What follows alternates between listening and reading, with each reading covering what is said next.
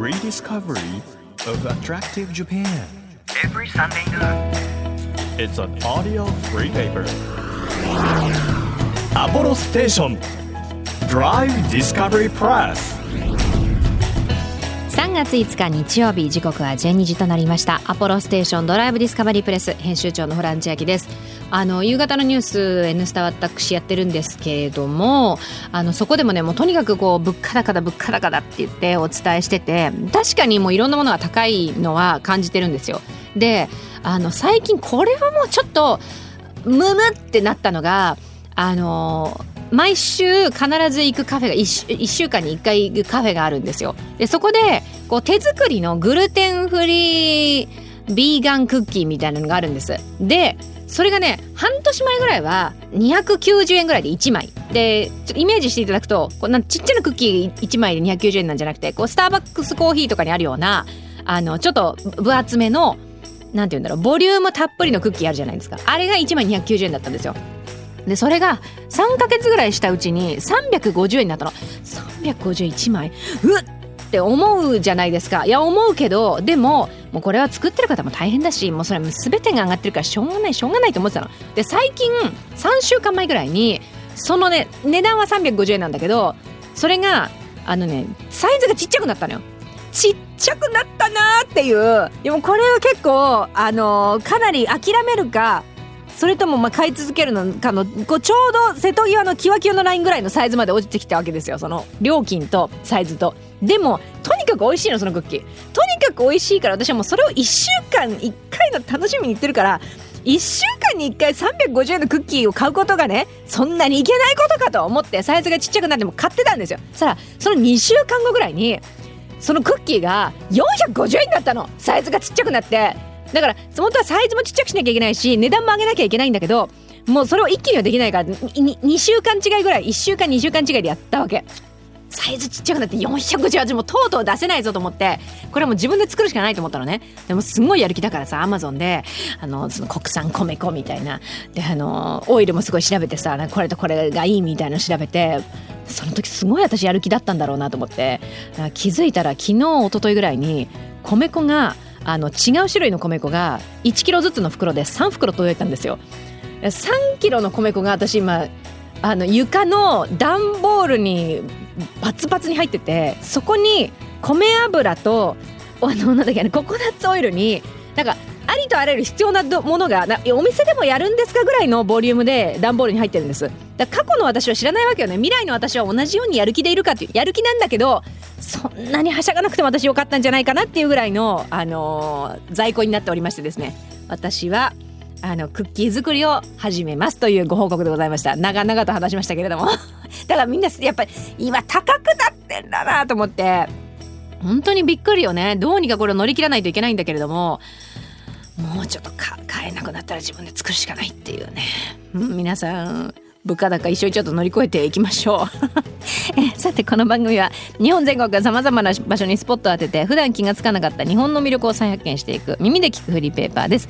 皆さんにとって身近な地域からお気に入りの場所そして一度は行ってみたい土地まで魅力的なローカル情報をお届けしていくんですが今日はねちょっと行ってみたくてもある意味誰も行くことができない土地をテーマにお届けしようかなというふうに思います。なぜかと言いますと、えー、今江戸づいてるではございませんか。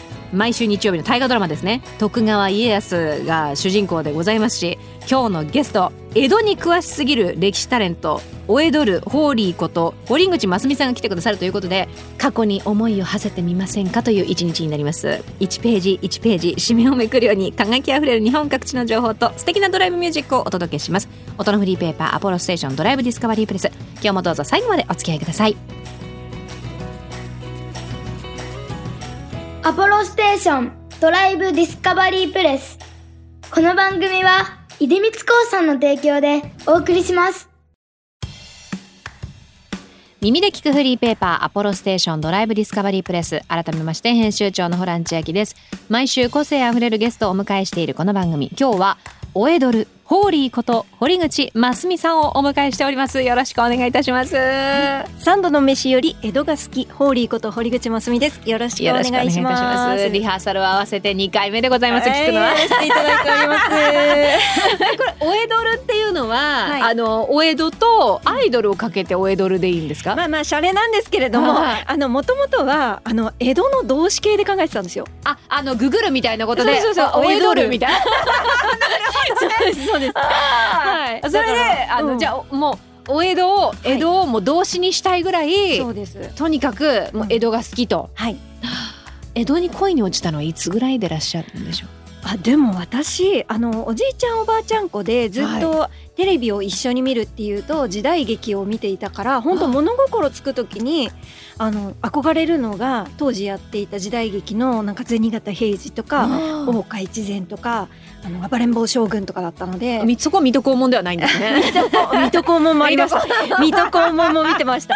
そうだから、本当物心ついた時にはオタクでしたもう自分の好きな身近にある好きな面白いものが、うん。こう時代劇っていうもの。そああそこからこうどうやってこう深めていくんですか？お江戸ってうん。確か長いじゃないですか、長いです。確かっていうぐらいしか私はもう本当に何も覚えてないんですけど。長いんですよ。長いじゃないですか、はでたくさんいろんな人がいるじゃないですか、はざっくり言うとその中で 間違いない。こうどどういうふうに掘り下げていかれたんですか？ご自身の中で好き好きさを、私はねはい、恋です。こ シンプルに。どなたに？あのですねあホランさん。何ですか？ご出身というかあの玉にゆかりがあそうでございます。あますよね、はい。あ終わりです。終わりですおかしいんですけど。武州玉といえば新選組の聖地ということで。ああだ土方歳三とか。ですですそうそうそう出てきた出てきた。よかった。片隅から引っ張り出してよかった確かにあのなんかそんなのありますよね。ありますよね、はいはいはい。私小学校4年生の時に、はい。あの司馬遼太郎先生っていう歴史作家の先生が書いた「はい。燃えよ剣」っていう新選組の小説があるんですけど、はい。それを読んで沖田総司っていう人に初恋をしたんですよ。いや。そういう形でよければ私もあのピースメーカー黒金で あの毛掃除大好きですしあのもうバッチリです。いやなんか合いますね。あのアカデミックな方ではないですけれども、ええ。漫画という世界ではあの好きでございます推しがいるっていうのはうん何よりのやっぱりモチベーションになるわけですよ。そうですね、はい。い、やそその気持ちちょっとわかりました。今なんかぐっと掴まれましたよ、歴史上に推しを作るっていうのがうんなんか好きになる近道のような気がしております。沖田さんに恋に落ちて、はい。そうお沖田さんはどんなところが好きだったんですか？えっと乙女の顔になりあの「燃えよ剣」ってはい。すごい、あの主人公は土方歳三なんですよね。はいはい。土方さんはすごくこうクールな大人の男性っていう感じなんですけど、はい。あの沖田総司はその中で弟分みたいな感じで出てくるんですよ。うんうんで私当時小学校4年生だったじゃないですか。うんだから知らないですけど。小学校4年生だったんですよ。そう。はいだから、うんなんかちょっと身近なお兄ちゃんみたいな。であなんか恋愛描写も土方さんは結構大人の恋愛してるんですけど。確かに。なんかそうねちょっと男臭さはありますよね。でもなんか沖田さんはちょっとこう子供と遊ぶみたいなシーンとかもあったりして、はいはあなんか素敵って思ってでもなんかこう滅法剣も強いんだけど、はい。こう儚くもね20代半ばで亡くなってしまうっていうこの儚さ。ドドラマ。はいなんかヒロイン性みたいなものもありますよねちょっとね。あそうですね、うん。ちょっと発酵の美青年みたいなイメージもあるじゃないですはいはいはいはいはい。かまあ実際はどうだったか置いといて。あいや そう大事ですから。ね実際はっていうところがね。ね、そうなんですよね。だから自分で深めていく。それこそなんか沖田さんって本当はどうどういう人だったんだろうとか、あのお墓ってどこにあるのかなとか、はいはい。六本木にあるんだ。でも普段は見に行けないんだとか、六本木なんですね。そうなんですそうなんです。へえ知らなかった。そう。でもあの非公開なので普段は行けなくて掃除機っていう、あの沖田総司の亡くなった日の前後に公開してる時にしかあの公開はしてないんですけどそんなあの織姫と彦星みたいなことをされてるんですか？いやめちゃくちゃなん様。かそう会えない時間が愛を深めるみたいな。ああそれですね。ね。会いたいと思ってもだって実際に会うことは叶わないんだものね。絶対に会えないんです私。あー切ない。推しとは。映画が描けそう。いやでもあの生実家会えないっていうのはがいいんですよ、いいんですなんかちょっと会えちゃうと、うん。会えたりとかやっぱりこうリアルに恋をしてしまうと、うん。例えばアイドルさんとかうん。アイドルさんは結婚するじゃないですか。ままあねそれもあの含めて幸せって思える人もいれば、そうそう。やっぱりどこかでなんかななんていうんでしょう別に実際に会えるとか恋に落ちることができるとかって思わないけど、はい。ワンチャンあるんじゃないかって期待を持ち続けたいっていう気持ちもある人もいますからね。幻想を抱けるしはい、なんならもう亡くなっています。うん、なんかもうそこまで含めての愛なんです。誰のものににもなることができない、私のものにもならないっていう。そう。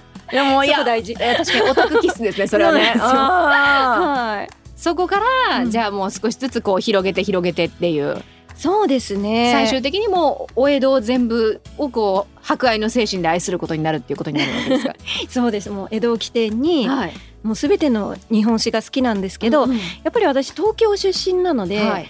こう実感持って語れる場所うん。っていうのが、まあ、私の場合はたまたま東京だったので、まあ、はい。東京の歴史というと江戸、うん。まあ、じゃあ江戸を深めようみたいなところでやっております。ただ好きなだけじゃなくて記録もお持ちで。朝よでございます。あ一応25歳で一級江戸文化歴史検定の一級を取ったのが最年少だったらしく、はい。まあ、そこからちょっとこういうなんか江戸が好きな子がいるよみたいな感じで、まあ、タレント活動とかをさせていただく中で、お江戸るっていうこう肩書きもできてきたんですけどなるほどね。その検定っていうのはちなみにこうどんなもんかっていうのをちょっと教えていただいてもいいですか？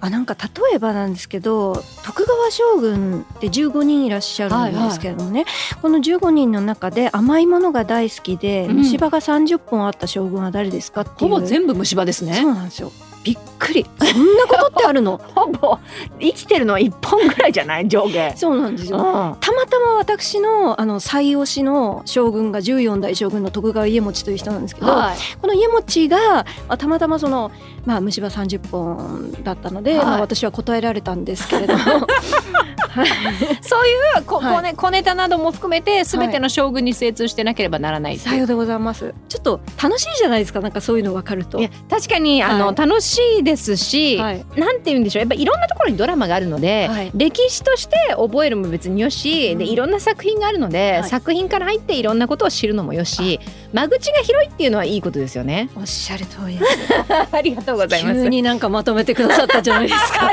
びっくりした でそこからこう、お仕事をされるようになって、はい。なんか江戸の最大の魅力ってうなんだっていうふうに現時点で思ってらっしゃいますか？やっぱり平和なんですよ。平和。だからこそ長く続いたっていう。そう。だし、うん。平和だと人は何をするかっていうと平和ってどういうことかっていうともう全員が暇なんですもうあ何かをやらなきゃ戦場に行かなきゃいけないみたいなことがないからあとにかく暇。暇だとどうなるかっていうと恋をする。恋をする。恋をします。今だと恋をする。大事。で恋をする。恋をするには何が必要？プレゼントをあげたいとかなんか恋を描いた物語が必要だ。つまりはい。人間は暇だと文化を生み出そうとするんですよ。すごい。そこにたどり着くんだ。そうなんですよ。暇な時間を埋めようとして、はいはいはい。だからめちゃくちゃそのしかも庶民が主役の文化が花開いたのがこの江戸時代っていうのが日本史の中でも結構特徴的なはい部分で、貴族文化とかだけじゃなくて、はい。武士文化とかじゃなくて市民が作り上げていったと。そうなんです。おっしゃる通りで、はい。まあ、例えばヨーロッパとかだとそれこそ文化の担い手っていうのは例えばマリー・アントワネットがこういう髪型をしたから貴族が真似をして、まあ、下の人たちが真似をするっていう流れだと思うんですけど、江戸の場合って割とその社会的なヒエラルキーとしては下の方だった歌舞伎役者さんとか、はいまあ、身分的なヒエラルキーですね歌舞伎役者さんとか、まあ、遊女さんとか、うんうんそういった人たちがもう文化の担い手でスターなわけなんですよね。だからこう下から上に文化が上がってくるっていう構造があって。今世では何が流行っておるのじゃみたいなことですね。はいはいはい。そうそうだから遊女さんの髪型を武家の女性とかが真似したりするんですよ。へえそうなんだ。そうなんです。はあえあのその将軍の中でさっきあの歯が30本虫歯のあの方いらっしゃるじゃないですか。い家持ちと申します。はい覚えていただいて覚えていただいてありがとうございます。どどなたがこうはいお気に入りなんですか？15人の中で。えっと推しは本当に家持ちなんですよ。はいでもやっぱりなんか例えば上司にしたいとかカテゴリーがありますね。あそうなんですね。はい。じゃあ初代から言ってきます？あいいんですか？いいですよ。何週にわたってお届けさせていただきましょうか あの。一言ぐらいで 一言ぐらいの感じね。むずい。でもやっぱり家康公ははい。徳川家康公どうですか？ホラさん。えまま松本潤さんですか？ですです。ですよね。うん今年の顔といえば歴史業界のそうですよね。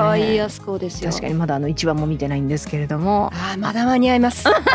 まだ間に合いま今すよ。ならね。まだ間に合う。もう夏ぐらいになるともうもうってなっちゃうから。ちょっと ちょっとねあの難しくない今だったらもう全然間に合います。よ間に合います。うん。えああいうのをご覧になると、はい。そのまあ歴史史実に忠実であるあの部分と、はいそのエンタメ性ももちろんあるわけじゃないですか。はいはい。だからそういうのはもともと時代劇お好きだったのでそれはこうエンタメをエンタメとして楽しむっていう感じです。かそれともあこれ実はこうだったのになとかなんか細かく気になったりします？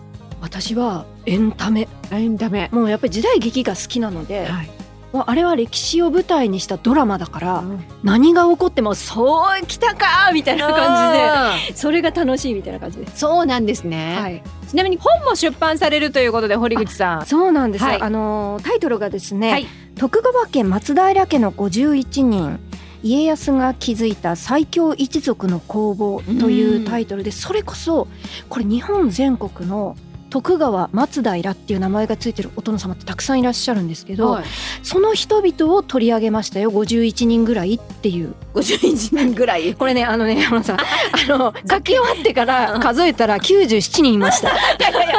51人ぐらいじゃない倍の100人ぐらいいます。でもタイトル決まっちゃってたんです、51人ぐらいかなと思って。あなるほどね。そう徳川将軍15人だからそれひっくり返して51にしちゃったんですけど。ざっくりすぎません？そうでも51全国各地に魅力的なお殿様いらっしゃるのででそういった51人をこうご紹介されたり、そうなんです。あとはこうルーツをたどってみたり。はい。松平と徳川にフィーチャーした作品ということでよろしいですね。そうなんです。こちらは3月の17日に発売ということで皆さんぜひちょっと先にはなるんですけれども17日ですかね。2週間後くらい。2週間後ぐらい。はい、はい。ぜひ店頭にとって言えないんだけど。ぜひ。店頭にとってぜひ手に取っていただきたいんですけれどありがもとうございます。あの本当に愛が溢れすぎてて、はい。あの聞きたいことを全然聞けなかったので 来週もちょっと堀口さんあのいいですか？江戸についてお話を伺っても。いいんですか？いやいいんですよ。来なくてもいいんですか？嘘嘘嘘嘘。呼んで。いや来てください。本当に私も森口さん本当に大好きすぎて。もっとおおしゃべりしたいなというふうに思いますので。お願いします。ぜひ。ありがとうございます。来週もどうぞよろしくお願いいたします。東京 FM をキーステーションに JFN 全国38局ネットでお届けしているアポロステーションドライブディスカバリープレス。お送りしたのは沢田健二で TOKIO でしたこの番組ではドライブで聴いてほしい Spotify のオリジナルプレイリストを配信中です。DD プレスアルファベットで DD カタカナでプレスと検索したら出てきますのでぜひいいねでお気に入り登録そしてドライブ中に聴いてください。Apollo Station Drive Discovery Press 地域社会を支えるライフパートナーアポロステーションのスタッフがお客様に送るメッセージリレー福岡県中川市の林金石油株式会社セルフアカシア通りサービスステーション前森康弘です。当店は手洗い洗車に力を入れています。タイヤのホイールなど洗車機で洗いにくいところも隅々まできれいにしています。車検やオイル交換などお車のメンテナンスにも自信があります。また最近ではお客様の乗り方に合わせて様々なカーリースのメニューもご用意しております。今年からセルフのお店になりましたがセルフに慣れていないお客様もいると思います。常にスタッフがおりますので気軽にお声かけください。アポロステーションセルフアカシア通りサービスステーションぜひご来店お待ちしております。あなたの移動を支えるステーションアポロステーション。